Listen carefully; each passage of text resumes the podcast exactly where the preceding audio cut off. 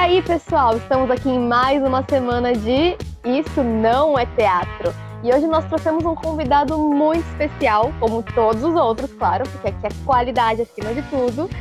E ele é pianista, cantor, regente, ator e improvisador, bacharelando pela Unicamp em piano erudito e regência plena, Rodrigo Bar. Oi, tudo bem? Boa noite. E aí, Rodrigo, falei certo seu sobrenome, né? Falou, falou certíssimo. Parabéns. Muito obrigada. Anos de prática. Perfeito. Então a gente está aqui com o Rodrigo. Rodrigo, vamos abrir esse, essa conversa? Uhum. É, eu quero que você fale um pouco de você. Como que você começou sua carreira aí na música? Fala um pouquinho pra gente. Certo. Bom, a minha carreira, não só na música, né, mas nas artes em geral, ela surgiu, acho que como acontece para a maioria dos artistas, né? De uma vontade que eu tinha de experimentar, de testar essas coisas que quando eu era criança já me fascinavam muito, né? Eu via as pessoas tocando, as pessoas no palco em geral, e tinha alguma coisa ali que me chamava muita atenção. Então eu comecei criança fazendo tudo de forma muito espontânea, né? Eu cantava em coro, comecei a fazer aula de instrumento, fazia teatro estudantil. E daí com o tempo, né, conforme eu fui crescendo, uh, isso foi começando a me chamar a atenção. Acho que o primeiro lado que eu fui foi o do piano, que eu fazia aula há vários anos já. Aí eu acabei entrando num curso profissionalizante, num curso técnico aqui em Piracicaba mesmo, que é a minha cidade. Isso eu prestei o vestibular e com 17 anos eu entrei na Unicamp. E daí, dentro do piano, eu consegui ter várias experiências, né? Tanto como piano solo, tocar em orquestra, acompanhar outros instrumentistas e acompanhar cantores. E Bom, a minha relação com o canto sempre foi de muita admiração, sempre foi algo que eu sempre quis fazer muito também. Então, disso, já na faculdade também é, surgiu o meu estudo mais formal, assim, dentro do canto, no canto lírico, no caso, que é o que eu estudo. E lá também acabou surgindo uh, o meu interesse por regência. E foi quando eu fiz uma prova, entrei para o curso de regência também e comecei a é, atuar nessas três áreas. Da parte de teatro, eu fazia, eu fiz teatro por muitos anos numa escola aqui em Prescaba, teatro estudantil. A gente chegou aí para alguns festivais e foi sempre um estudo menos formal, mais de vivência.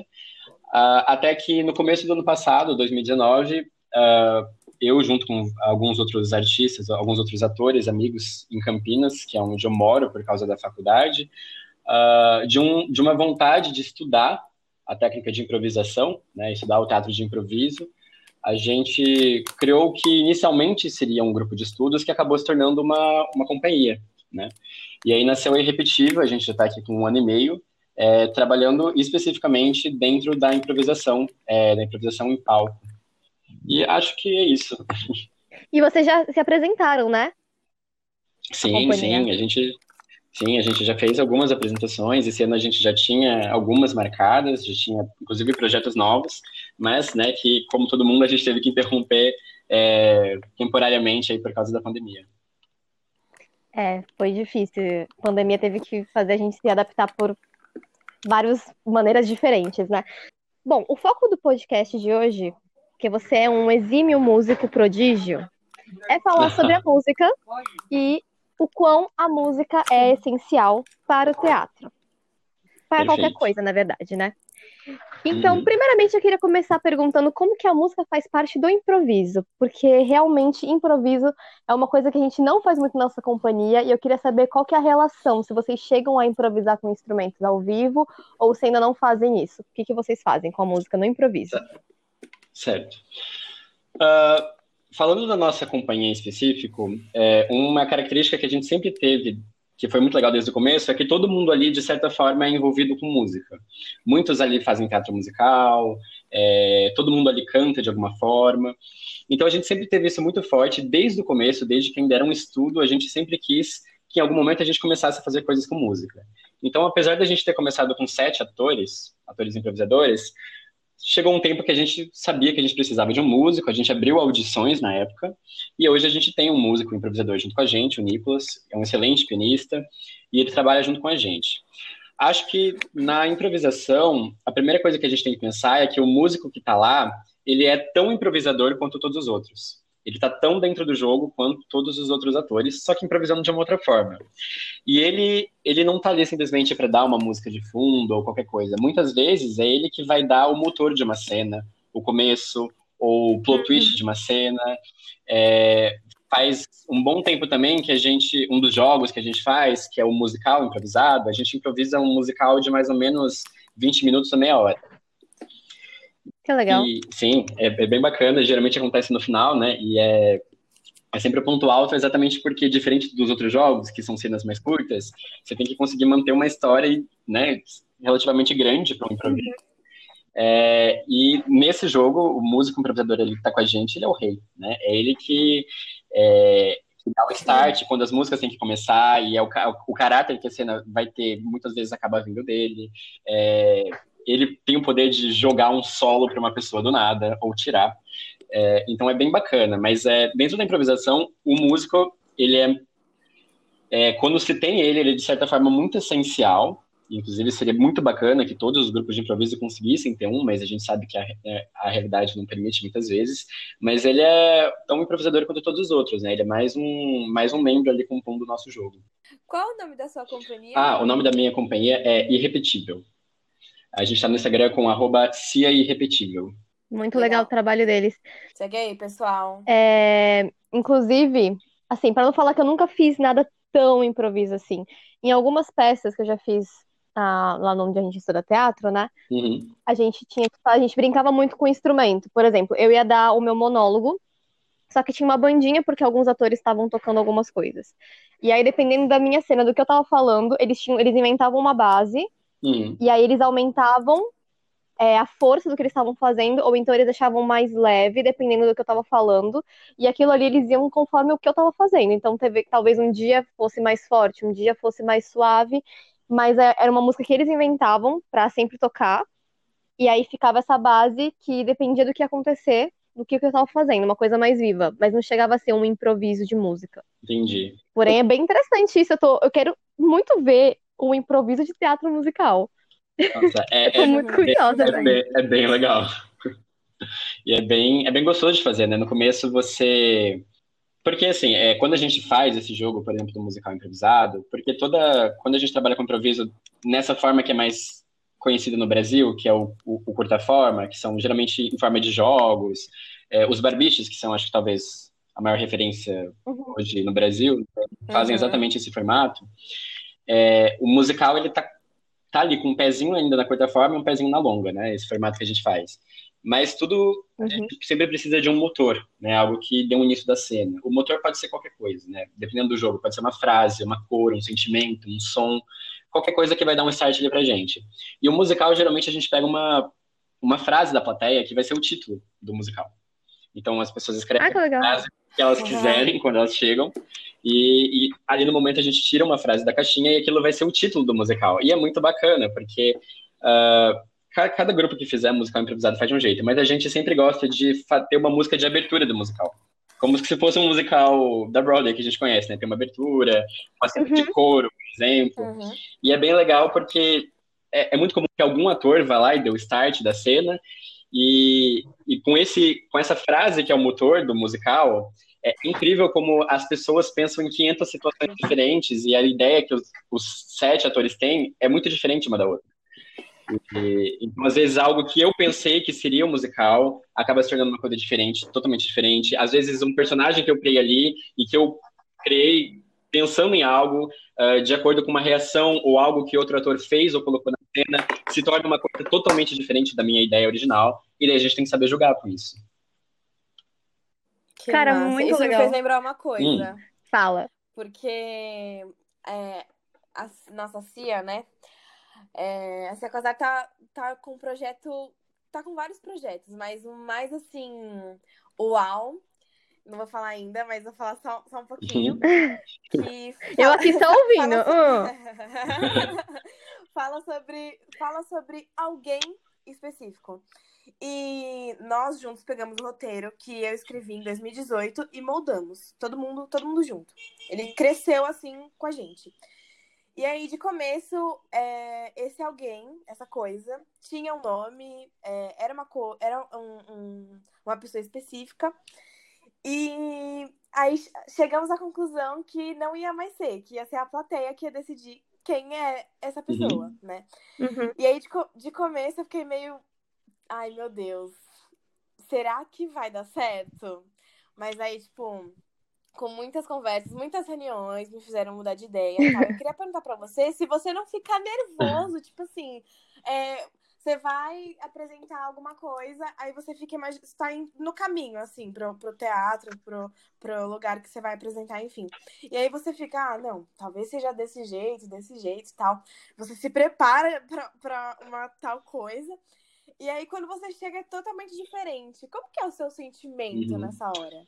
Então, é, acho que como qualquer outra coisa, né, que a gente poderia apresentar, né, seja uma, uma, peça de teatro mais tradicional, ou se eu fosse apresentar alguma coisa que eu fosse tocar ou cantar em qualquer lugar, é algo que a gente aprende a controlar ao longo da vida, claro, mas é natural. Com o improviso é um pouquinho diferente, porque é lógico que esse nervosismo vem, só que, por exemplo, às vezes se vocês, por exemplo, de repente tem uma peça de teatro que vocês vão apresentar amanhã, pode gerar um nervosismo do tipo, uh, nossa, será que eu vou lembrar daquele monólogo, daquele briefing imenso que eu tenho para falar? Ou, nossa, será que eu vou lembrar de entrar com tal objeto? Ou será que eu vou lembrar de X coisas? Bom, no improviso não tem isso. Não tem como você esquecer o texto. Porque tá tudo sendo criado na hora. Então, é, é diferente, né? A gente diz que a gente, a gente estuda, a gente se prepara para não estar preparado. Porque não adianta eu ficar pensando no que vai ser. Nossa, que bom. É, não adianta eu ficar pensando porque pode ser qualquer coisa.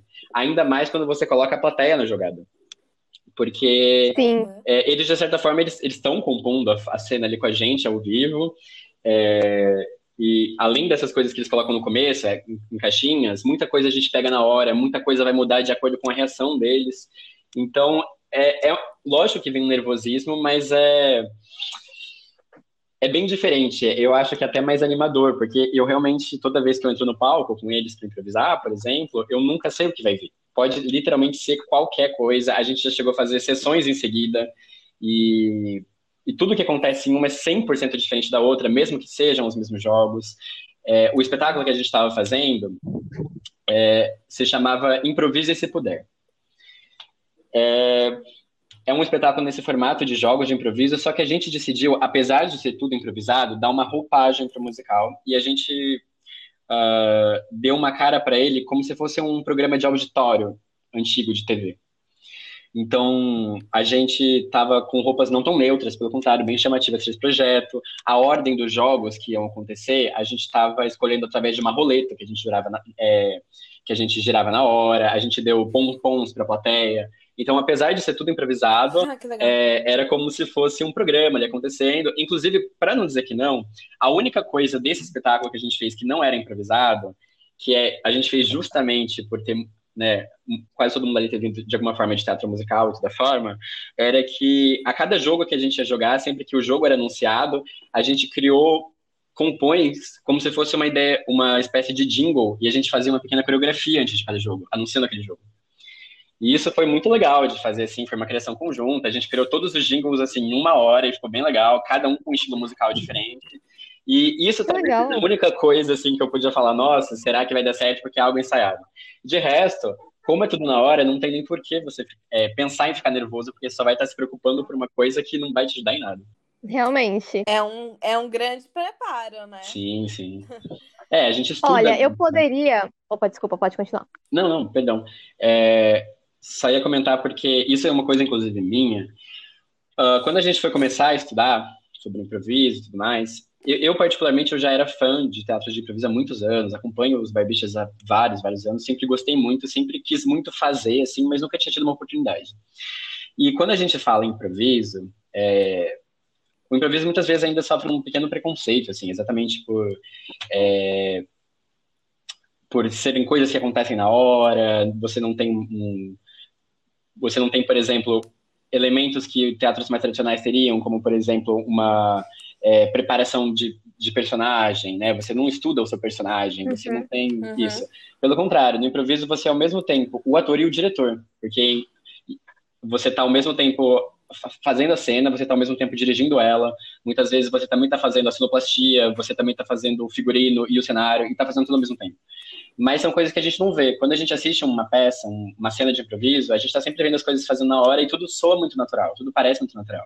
Mas o improviso, pelo contrário, ele tem muitas regras. Por exemplo, brevemente, a primeira regra do improviso, que todo mundo fala, é a regra do sim, que é a regra de que você não pode dizer não para um colega seu de cena.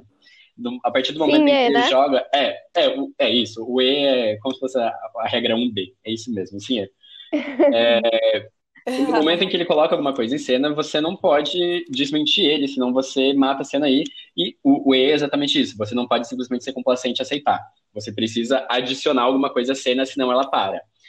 Essas regras são fundamentais para fazer a cena existir e fluir. Lógico que é, toda regra tem exceção. Né? Então, com o tempo, algumas coisas podem ser quebradas. Então, eventualmente, você pode, pelo contrário, jogar um não que pode contribuir para a cena, pode ser muito engraçado. Por exemplo, uh, tem um jogo que os barbixas fazem muito, aliás, que é o Mortes Improváveis, que cada um, cada um dos atores eles têm que morrer de um objeto que a plateia dá.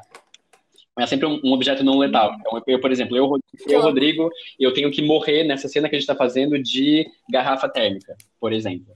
Esse jogo é muito legal porque se temos três atores em cena e a gente tem que morrer desses três objetos, é muito fácil. A gente pode dar um jeito e morrer facilmente. Só que a cena fica curta e não fica tão legal.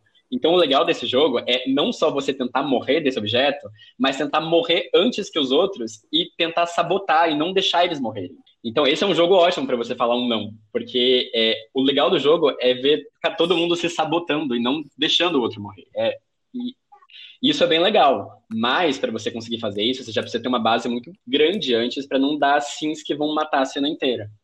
Cara, eu já vi uma peça de uns colegas nossos que tinha esse jogo no final. Todo uhum. mundo tinha que morrer no final. E aí era tipo com caixa de bis, era com um monte de coisa.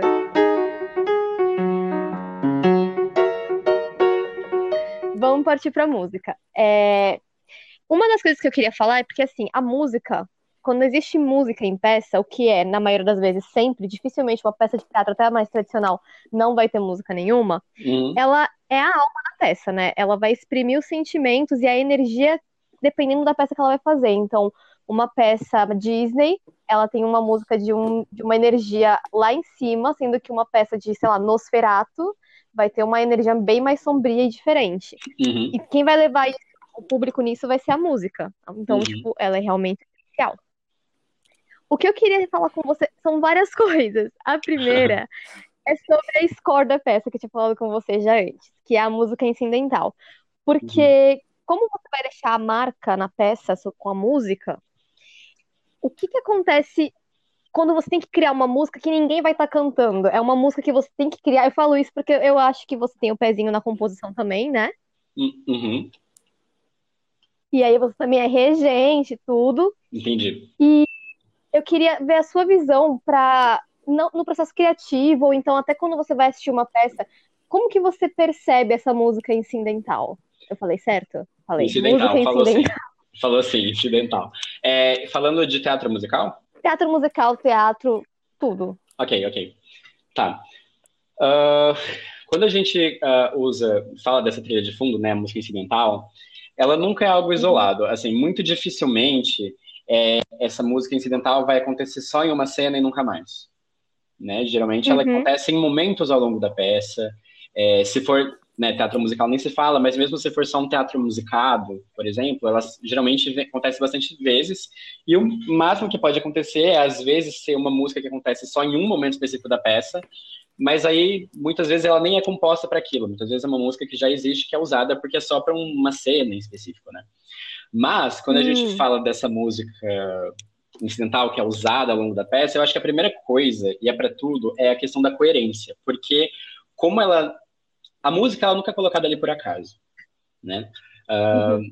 Da mesma forma como um, um, escritor, ele nunca vai colocar uma cena ali por acaso. É, eu tinha um professor que ele dizia que ninguém nunca escreve sobre o dia em que nada aconteceu. Né? Então a, a, gente nunca tem uma cena sobre não fazer nada.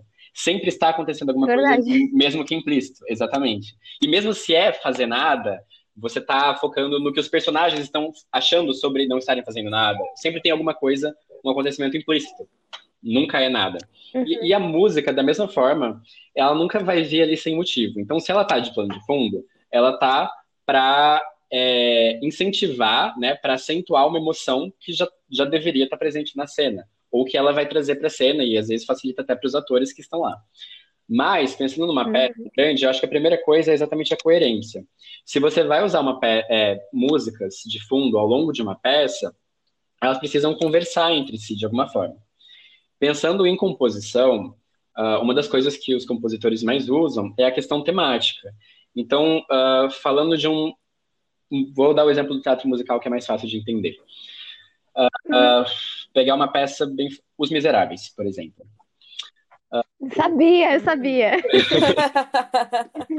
é que Os Miseráveis é excelente para falar de tudo isso.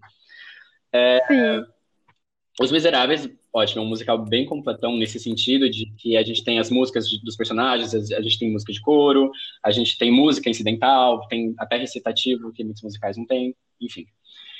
Uh, os Miseráveis é bem completo nisso, mas ele tem alguns temas. Então, por exemplo, logo no começo, é engraçado que os Miseráveis, diferente da maioria, ele não tem de certa, não tem exatamente uma abertura, né? Ele tem um prólogo ali de pouquíssimos segundos que já emenda no lockdown. Aquela música, Isso. o Lockdown, ele, ele é cantado, certo? E, uhum. ele é uma música uh, bem marcial, bem pesada, bem marcada, porque ele tem um, um, ele tem um objetivo muito claro de habituar a gente ali naquela história. São prisioneiros sofrendo, é, pessoas na repressão, e acontece, ok. Uh, se você ouve o tema do Lockdown, ele acontece mais algumas vezes ao longo do musical. Por exemplo, Confrontation, que vem lá na frente, quando o Javé uhum. Valjean de novo.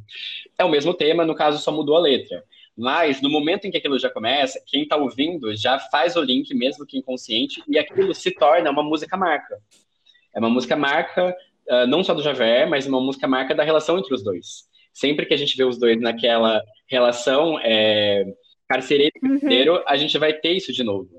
É, se a gente... É, eu lembro que começa, Começa o Valjean, então agora somos nós, que é o começo.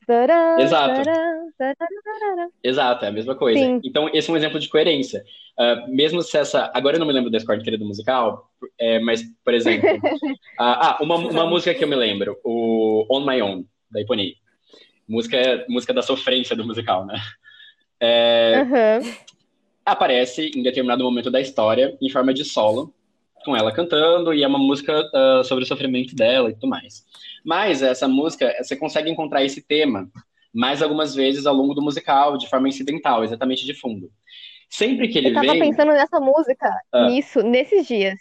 Porque, se eu não me engano, ela aparece no epílogo, na parte que a Fantine vai buscar o Javert no final. Hum. Tarará, tarará, é praticamente a mesma música da Ipanini, só que muda um pouquinho só os acordes. Exato. Ah, e fora a da Fantini também, né? A da Fantini, em outros lugares, também outros, outras partes do musical tem bastante, o One Day More também. Exato. Isso, isso é, é exatamente isso. Você define o, o musical, aquele tema daquele personagem. Então, por exemplo, sempre que o público ouvir esse tema, eles vão pensar, ah, Fantini sempre que o público ouvir X tema, vão pensar, ah, Eponine. E você usando isso de tema de fundo, você evoca exatamente as energias daquele personagem, ou daquela situação, né? Nem sempre é um tema de um personagem, pode ser de um grupo. Uh, o Senadies, por exemplo, tem o deles, que é mais animado. E, e isso é, uhum. é, o primeiro, é o primeiro elemento para amarrar. Só que uh, o lookdown, por exemplo, o, conf o confrontation, ele é mais ou menos igual, pelo que eu me lembro agora, mas muda a letra né? Vira um dueto ali e depois eles ainda cantam sobreposto, um em cima do outro, que eu acho super legal. É bem bacana. Uhum. Mas às vezes isso acontece de formas mais sutis também, porque só isso não, não, não, não, faz a história sobreviver. Então a gente, às vezes a gente tem o mesmo tema que ele aparece mais para frente de uma forma deturpada, vamos dizer, com harmonia diferente, uma outra harmonia por baixo, ou com ritmos um pouco diferentes, mais esticado, por baixo de outra coisa. E, e isso, de certa forma, é o compositor pegando o mesmo material que ele usou lá no começo e repaginando para continuar construindo a história dele. Isso, isso é bem comum. Uh, os Miseráveis têm um, né, um exemplo fantástico que é o, exatamente o Monday More, porque é, a, é uma música onde ele junta os temas de vários personagens ao mesmo tempo, certo? Tá o Senadias cantando a, a, o tema deles, sobre o tema de Eponine, sobre o tema do, do casal, sobre um Jean Valjean, e E isso é, é bem interessante. Mas, exatamente para o compositor conseguir fazer isso, quando ele, quando ele define cada um daqueles temas para aqueles personagens, é, tudo ele já tem que fazer pensando de uma forma que ele consiga reharmonizar mais para frente, é, para fazer aquela música de fim de ato. Então, é, é um exemplo de que as coisas ali não estão sendo compostas à toa. Né? Ele não está compondo músicas separadas. Essa que é a dificuldade de você escrever música para peça, ou para jogo, uhum. ou para filme. As coisas não são músicas que começam e acabam. Não, no fundo, no fundo, é como se tudo fossem movimentos de uma música só que vai te guiar ao longo de toda a história. Então as coisas precisam ter coerência o tempo todo. E acho que essa é a questão mais difícil, né? Sim, com certeza, principalmente na hora de compor. A gente que lute aqui na companhia. Vocês estão compondo? É, sim, a gente essa, essa peça que a Sabrina falou para vocês, uhum. que a gente que tem esse pequeno quê de improvisação de o público vai escolher o nome do personagem. Uhum. É um grande spoiler, né, Sabrina? ela é uma peça musical. E ah, aí, ah. eu e os meninos, a gente compôs as músicas todas da peça. Sim, o que foi bem louco para mim, porque eu nunca tinha composto, assim, parado pra compor realmente. E aí eu acordava 4 horas da manhã, tipo, super inspirada e fazia, tipo, três músicas. foi uma coisa foi bem louca. Foi um processo, louca. assim, que era 4 horas da manhã, tava Rainara, assim, mandando áudio, gente. Não, meu áudio era engraçado, era tipo assim, gente, agora é assim, ó.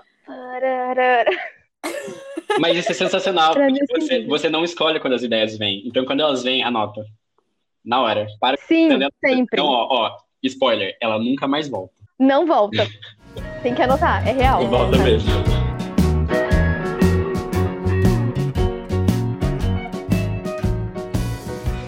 Então, agora falando sobre música, peças também. Uhum. É, existem aquelas peças que têm as músicas ao vivo e tem as músicas que são já pré-gravadas ou alguns efeitos pré-gravados, né? Uhum. Eu sou aquela pessoa que eu prefiro tudo ao vivo, lindo, maravilhoso, até porque eu acho até mais fácil, porque se acontecer alguma coisa na peça, se acontecer alguma coisa de atrasou alguma coisa, é, todo mundo consegue dar a volta e improvisar em cima daquilo, e não tipo, nossa, agora a gravação não vai sair certa, sabe? Uhum. O que você tem para falar sobre essas músicas que elas são gravadas já? Você acha tipo que é uma boa? Você acha que dá para brincar com o que tá gravado mais do que tá ao vivo? Sua opinião? Certo. Olha, eu eu desencorajo, na verdade, fortemente a fazer qualquer coisa com trilha gravada. É, lógico que tudo depende uh, do que você está querendo fazer e da sua intenção. Então, por exemplo, uh, eu tenho uma companhia de teatro, vamos fazer uma peça autoral que, sei lá, no fim da peça uh, tem um casamento e, e, por algum motivo o diretor quer a marcha nupcial, né, os noivos saindo uma marcha nupcial tocando com orquestra. Tá, obviamente minha companhia não vai contratar uma orquestra de 30 pessoas para tocar a marcha nupcial no fim da cena do último ato.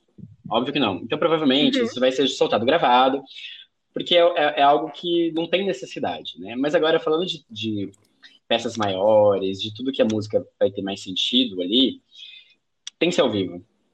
Né? É, sem sombra Sim. de dúvidas, porque exatamente o que você falou de brincar. Quando você tem uma trilha gravada, uh, você não consegue brincar. É aquele pronto, né? Você, na verdade, não é nem a trilha. Você, a trilha não está te acompanhando, você está acompanhando a trilha. E uhum. o papel se inverte. Faz sentido. Sim, e, então você tem aquilo e, e Caso alguma coisa, inclusive, aconteça errado no dia, que pena, a trilha não vai te esperar. A trilha não vai te ajudar, né? Pelo contrário. É lógico que, Sim. assim, eu vejo muitas, muitos lugares que realizam trabalhos musicais, é, optando por trilha gravada, exatamente por não ter que uh, lidar com mais profissionais a serem contratados, porque daí você vai ter um músico, um diretor musical, uhum. um regente, caso sejam pessoas separadas. É, às vezes tem uma questão de, por exemplo, a trilha não desafina, né? É, músicos ao vivo uhum. podem acontecer qualquer coisa. Espera-se que os músicos que estejam com você é, toquem afinado, mas tudo pode acontecer.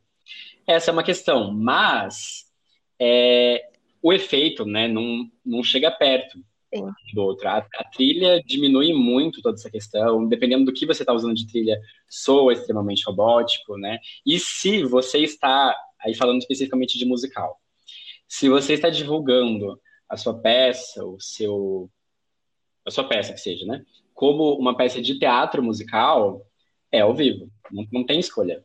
Se não for, não é musical. É, e eu falo isso porque o teatro musical, felizmente, né, ele tem sido, nos últimos vários anos, muito, cada vez mais difundido no Brasil. É, a, o mercado daqui já é imenso, uh, tem muitas, muitas peças todo ano, me, mesmo agora, né, que caiu bastante os orçamentos, mas vem sendo uhum. muito, muito feito, e eu acho super legal, né, o Brasil está virando um super polo nisso tá ficando comparado aos grandes, né, que já existem há vários anos anteriores. Mas exatamente por estar ficando muito grande, agora está num processo em que o teatro musical está chegando muito nos, na cidade de interior, o que é bem legal, porque uh, se antes uma criança, por exemplo, ela talvez nunca fosse ter contato com aquilo, se ela não fosse para São Paulo assistir uma peça, agora a criança que mora lá, longe pra caramba, numa cidade onde não chegam muitas coisas, às vezes ela vai ter contato com isso. Mas é muito importante você saber o que você está divulgando, porque a gente vê uh, escolas de dança, por exemplo. Uh, uhum. Escolas de dança são muito mais fortes por, é, por estarem aqui há muito mais tempo fazendo o trabalho delas. Mas você tem que saber Sim. diferenciar o que é um espetáculo de dança musicado do que é um teatro musical. Então, por exemplo, se eu vou fazer A Bela e a Fera, uh, tô, peguei esse nome porque é muito, muito clássico, muito clássico, né, muito tradicional. Uh, uhum. Você vê muito, por exemplo, uma escola de dança que vai fazer a Bela e a Fera. Aí ela contrata dois ou três cantores que vão cantar, cena gravada, e vai ter, por exemplo, a, a, cena da Bela dançando no baile com o Adam, eu acho que é o nome da príncipe. Não tenho certeza, mas acho que é. é vai ter a cena. É, a Fera. Isso. É, aí ela tá lá dançando, aí vão entrar o quê? As menininhas uh, da, da, do primeiro ano de balé, vestidinhas de bela, e vão dançar juntas. Aí vai ter a cena do Be Our Guest, que é uma cena de couro. O couro vai sair gravado, as pessoas vão estar dançando vestidas de, de louça, né, dos, dos aparatos, mas elas vão estar dublando. Nada disso é um teatro musical, isso é um espetáculo de dança. Mas, por estar com uma roupagem que veio de um musical, é constantemente divulgado como, ah, a peça de teatro musical de tal escola ou tal academia. E aí você acaba fazendo uhum. serviço, né? Você traz uma desinformação, na verdade. Você acaba acostumando pessoas com um mercado que não é aquele. E não tem problema, o seu trabalho não vai ser pior se você falar que não é, mas é bacana que você seja honesto com o seu público. Sim, com certeza. A gente vê muito esse, esse negócio, né? Tipo, de espetáculos que são dublados. Às vezes nem contrata, não, só pega, tipo, é, as músicas que já existem e aí o pessoal vai lá e dubla. Exato. na hora ali com a música tocando na altura. E é realmente, tipo, não é desmerecendo nada, mas é que a gente tem que realmente separar isso, porque senão a pessoa que nunca teve contato com um, os miseráveis da vida nunca vai saber a diferença que é enorme de preparo, de profissional, de microfone, de uma orquestra ao vivo tocando, sabe? É uma emoção muito grande. Não, exatamente. E, e às vezes é um enganar. E assim, tô falando isso só abrindo parênteses aqui. Muitas vezes não é, não é de má fé, não é de propósito. Acontece Sim. muitas vezes uhum. da, da, das próprias pessoas que estão produzindo aquele espetáculo não terem noção, não, noção elas mesmas uh, da diferença do que está acontecendo. Mas você acaba, às vezes, uhum. não só enganando o seu público, mas enganando as próprias pessoas que estão fazendo com você, que às vezes almejam uma coisa maior mais pra frente. Então, por exemplo, é, sei lá, pensa em crianças pré-adolescentes ali de 8 a 12, 14 anos, essa fase. Uh, a gente teve, ano passado, acho que foi ano passado, né? Teve tanto o Billy Elliot em São Paulo, quanto a escola de rock, uhum. que foi ano passado. A escola de rock. Billie Eilish foi ano passado? Foi, foi, foi, foi, foi sim. Ai, foi, né? Foi no meio do ano, mas gente. Pro começo do meio foi... do ano passado. Parece que foi um ano atrás. Foi, escola foi. de rock eu fui assistir. Eu também. A escola, a escola não foi, só foi no Billy. Mas, assim, a escola, é, sei como tava, né? Aquele super elenco de crianças sensacionais. Mas, uh, falando Sim. do Billy, que é o que eu assisti. Uh, uhum. Você tinha ali o elenco infantil, você tinha as meninas, as bailarinas, e, obviamente, o Billy, que é o protagonista e que ele faz super coisa, dança pra caramba, né? Tem super coreografias, desde o balé clássico até outras coisas que ele experimenta ali, é, de estilo ao longo da peça. E, além disso, ele tem que cantar, ele tem que atuar, né? O Billy tem solo. É um, é um papel muito completo que exige muito de uma criança. Por isso que, inclusive, é, eles tinham três Billys, né? Isso tem que ser, inclusive, por lei. Por aí. É, é, tem que ser mesmo, não pode fazer a criança trabalhar mais que isso. trabalho infantil, não. É, para aqueles meninos que estavam fazendo aquele Billy, eles não simplesmente acordaram e foram fazer. Tem uma super preparação, né? Eles uh, estudaram bastante dança para estarem fazendo aquilo ali. Se, por, se porventura, não, sei, é, não conheço as pessoas individualmente do elenco, mas se porventura entrou alguém ali que estava menos confortável com a dança, com certeza, ao longo do processo, ele teve que trabalhar mais, se empenhar bem mais para conseguir desempenhar aquilo. Ele já precisava ter um estudo de canto é, com uma base, de certa forma, segura, anterior, para conseguir realizar aqueles solos. E o problema não é nem realizar, é realizar constantemente, realizar algumas noites por semana durante alguns meses, que essa é a maior dificuldade do musical, né? Não é só fazer, é conseguir fazer uhum. toda, toda noite. É, então, tudo aquilo exige um preparo enorme, né, um preparo de estudo, que se esses meninos têm essa disciplina nessa fase da vida, maravilhoso. Quando eles forem adultos, eles vão estar voando. Mas agora você transfere isso para uma realidade de, às vezes, uma, uma criança em que os pais não têm tanto todo esse contato com o meio.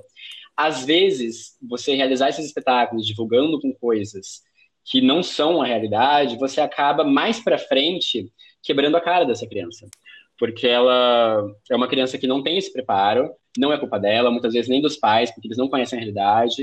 Uh, mas falando de quem produz os espetáculos, você acostuma ela com uma realidade que não condiz com o que acontece no mercado, e algum dia mais para frente, quando ela quiser tentar, ela vai se sentir muito despreparada, porque ela realmente está, certo?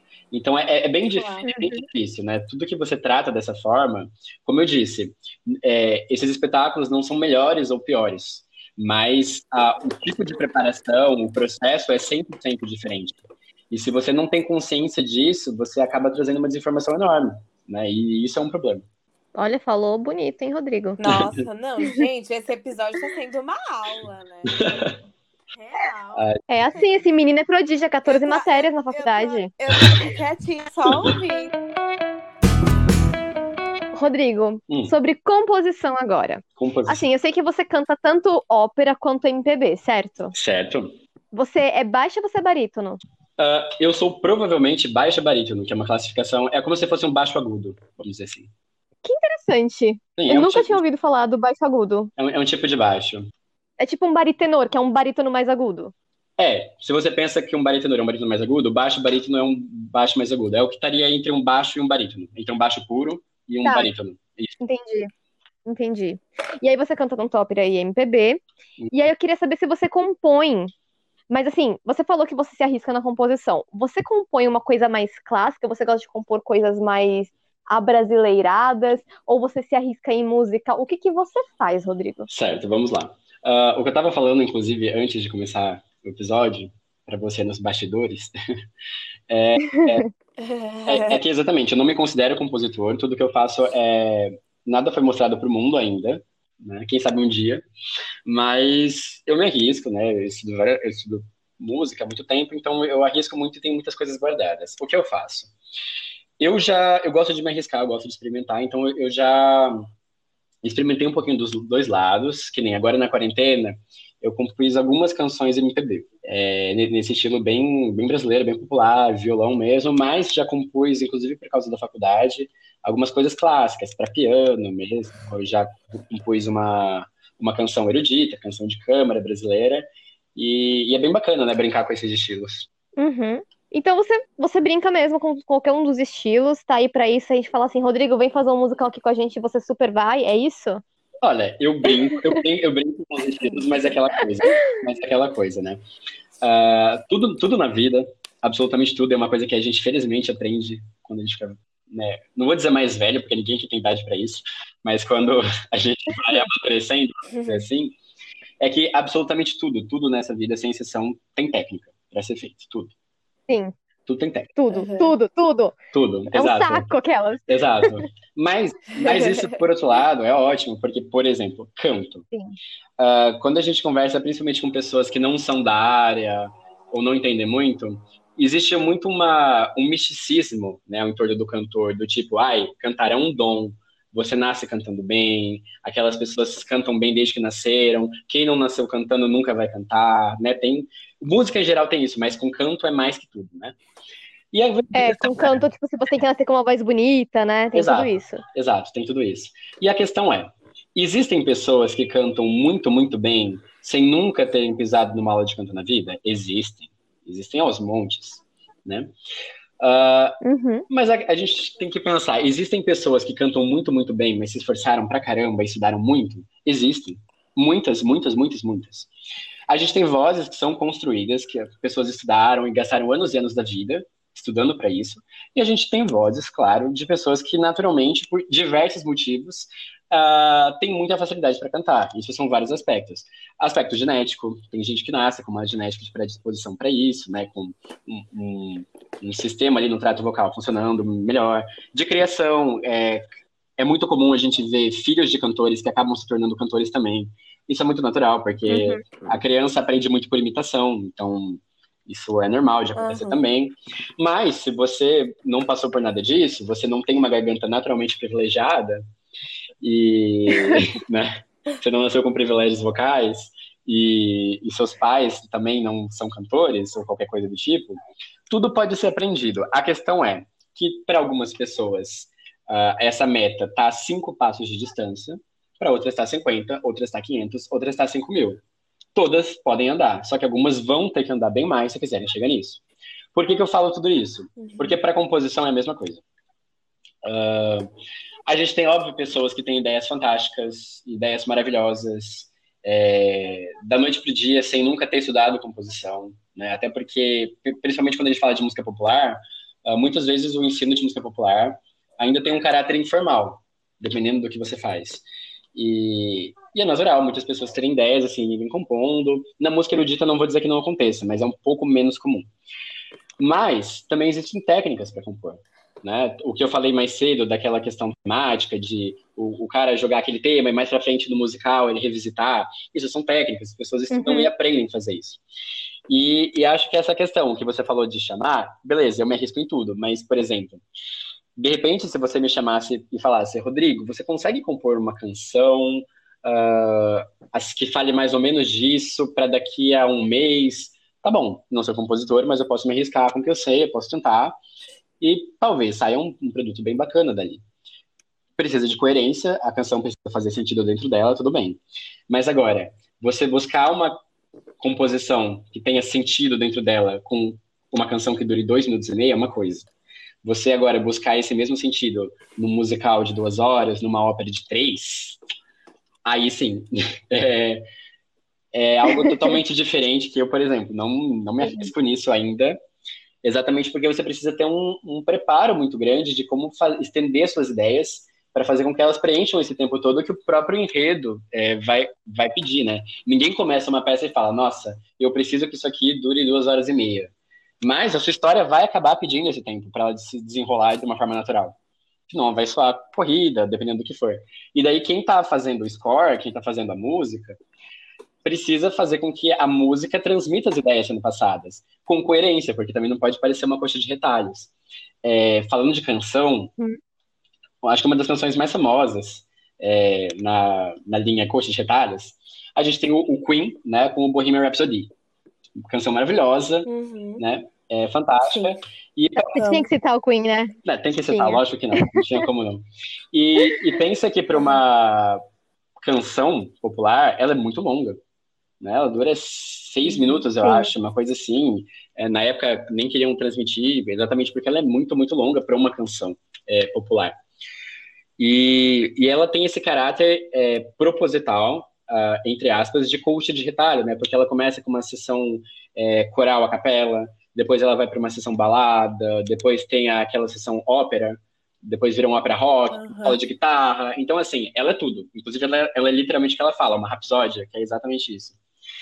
E a primeiro momento, você ouve, né? E aquilo é propositalmente isso, essa coisa louca, essa coisa de retalhos. Mas, pelo contrário, ela é muito bem amarrada dentro dela primeiramente pela letra, porque a letra está contando uma história, né, uma canção narrativa, está contando uhum. de eventos, então, na verdade, é, é, esses estilos que estão mudando estão simplesmente seguindo o que a história pede, né? E outros elementos, os Sim. coros que vão entrando lá no final, quando ele acaba com é, Nothing Really Matters, que ele está citando ele mesmo no começo, né? Então é, é quase uma canção cíclica, que ela vai acabar no mesmo estado. Isso é, é uma coisa bem difícil de se fazer, mas ele conseguiu chegar e, e estender essas ideias por seis minutos. Isso, para uma canção desse tipo, é um trabalho hercúleo, é algo difícil de se fazer. E, poxa, né, o resultado tá aí, ficou na história e é uma canção sem iguais, né? Uma das maiores compostas na história, na história da música, na história do rock. Agora, quando você compõe coisas de uma hora, uma hora e meia, duas horas, três horas, o trabalho é proporcional. É por isso que tem peças desse tipo que levam anos para serem compostas, e isso é bem difícil. Muitas vezes as pessoas nem trabalham sozinhas. Hamilton, por exemplo, né? A gente tem duas pessoas trabalhando ali juntas. É uma pessoa na música, outra pessoa nas letras, que tem que estar alinhado. Uhum. Às vezes nem sempre é o, o, compositor faz tudo, às vezes ele faz só a melodia e uma outra pessoa faz a letra, que é o letrista, né? Isso. Tudo bonitinho. Isso, é, tem a. Para ópera, né, a gente fala do libretista. Então, quando. Geralmente, quando é ópera, porque. Uh, brevemente, não quero entrar nisso, mas. Uh, ópera, geralmente, a gente tem aquelas que vão ser inteiras cantadas. E a gente tem uh, óperas que vão alternar diálogo, cenas faladas com música, né? Uhum. Uh, a Falta Mágica do Mozart é um grande exemplo disso, é um Singspiel, é uma, é uma ópera alemã que é falada e cantada. Mas, uh, falando das óperas em que são inteiras cantadas, sem diálogo, geralmente é exatamente isso. Você vai ter um libretista, alguém que vai transformar um, muitas vezes um livro, um texto, em libreto, vai fazer a história, vai pensar na narrativa, e essa pessoa vai trabalhar junto com o compositor da ópera, né, o cara que vai fazer a música, e eles têm que trabalhar juntos, porque o texto precisa ser dito, tem uma prosódia ali que vai acontecer. Né? No musical, a mesma coisa, a gente tem os letristas é, que vão trabalhar juntamente, tem que ser sempre um trabalho conjunto, né? uma equipe. Vão trabalhar Sim. juntamente com o compositor, é, com outros profissionais que possam estar envolvidos, e isso, para sempre. Quando vem um musical para o Brasil, a gente precisa que seja feita uma versão, né? uma versão daquele musical. Uhum. É, num mundo ideal, o versionista que está trabalhando ali, é interessante que ele esteja fazendo aquele trabalho é, em contato direto com o diretor musical, que de preferência ainda que seja a mesma pessoa que o regente, é exatamente para entender se o que ele está fazendo ali, se o que ele está colocando na, na letra, na versão que ele está fazendo. Gente, fazer versão é muito difícil, né? Porque você precisa respeitar um monte de coisa. Você precisa respeitar a ideia original, precisa respeitar uma, rit, uma rima, uma rítmica, é, na prosódia. E, e tem que entrar na métrica, tem que, fazer, tem que ser entendível para o público que está aqui. Exato. Porque às vezes uma piadinha lá nos Estados Unidos é uma piada nos Estados Unidos. É aqui Exato. a piada não vai funcionar. Não faz sentido nenhum. Exato, é muito, é muito difícil fazer trabalho de versão. Tem essa questão da piada, da, de ser entendível, né? Entendível não é nem só isso, às vezes é até questão de audição mesmo, porque os idiomas são diferentes. Uh, quando a gente fala de teatro uhum. musical, aliás, todo tipo de canto, a técnica vocal ela é sempre criada em cima do, de um idioma. Então, por exemplo, teoricamente, para um, uma pessoa via de, não vou generalizar, né, mas via de regra, uma pessoa nascida aqui em São Paulo, é, Rio de Janeiro, teoricamente a coisa mais natural que existe para você cantar é MPB, porque é uma coisa que está muito próxima do seu registro de fala. Você não precisa fazer grandes ajustes no seu prato para cantar aquilo, porque ela nasceu no seu idioma. Agora, se você vai cantar belting, por exemplo, que é uma técnica puramente construída em cima do inglês, sobretudo o americano, quando isso vem para o Brasil e você vai ter que cantar isso em português, são muitas coisas que você precisa pensar aí no meio.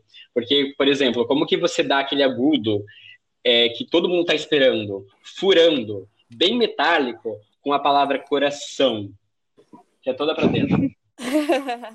Você e não você faz. tem que também ver isso com a versão, né? Oi? Exato. Então o versionista também tem que ver isso com a versão. Exato, é exatamente isso. Por isso que muitos versionistas hoje em dia é, também são atores. E é, é, interessante uma pessoa que conheça os dois lados. Nesse exemplo que eu dei, uhum. assim, não tem jeito. Uma outra coisa você vai perder. Ou você vai ter que perder um pouco daquele timbre que você gostaria, que geralmente não vai ser o que quem está na audição vai te pedir. É, ou você vai ter que. O seu coração vai ter que virar um pouquinho um coração. Né? Vai ter que perder um pouquinho essa fonética do seu idioma para encaixar naquilo. Então ainda é um problema, né? Versão é uma coisa bem difícil de ser feita. É, para juntar tudo isso, né? Ainda tem a, a, nota, então, por exemplo, assim, você vai você vai fazer aquela versão daquela coisa bem aguda. E às vezes no original era um i para cantar, que ia ser uma coisa bem fácil para aquele tipo de voz. Aí no seu idioma, colocar um, um, por exemplo, que às vezes para aquela voz é muito difícil de executar. Então é é bem legal que seja um trabalho sempre dos profissionais juntos, né? Se ajudando e, e tendo esse intercâmbio de informações. Aí você consegue fazer um trabalho mais, de novo, coerente. Caraca. Olha, Rodrigo, Muito seja, obrigada pela aula um- de hoje. Mais um episódio, pessoal. Chocando um total de zero pessoas falando que, olha, teatro é estudo puro. Assim como a música também, assim como a, a arte em geral, né? Não é só chegar lá e fazer arte. Tem toda Com uma certeza. visão, toda uma preparação. É um feeling, assim, tremendo. Com certeza. Rodrigo, muito obrigada por você ter aceitado participar do nosso podcast. Eu amei. A gente gostou muito da sua participação. E é isso. Despeça das pessoas, porque vamos terminar por aqui hoje. Ok, bom, gente, então muito obrigado pelo convite, tá? Foi muito gostoso ter esse bate-papo aqui com vocês. É, música, teatro, arte em geral é sempre um assunto tão gostoso de falar. É, tanto que vocês veem que o tempo voa, né? E É verdade. então, muito obrigado novamente pelo convite, tá? E sucesso na série de podcast de vocês. Tá? Obrigado por me deixarem fazer parte disso. A gente que agradece. Muito obrigada, Rodrigo. E, gente, esse foi mais um episódio incrível de. Isso não é teatro. Até semana que vem, gente. Tchau! Tchau.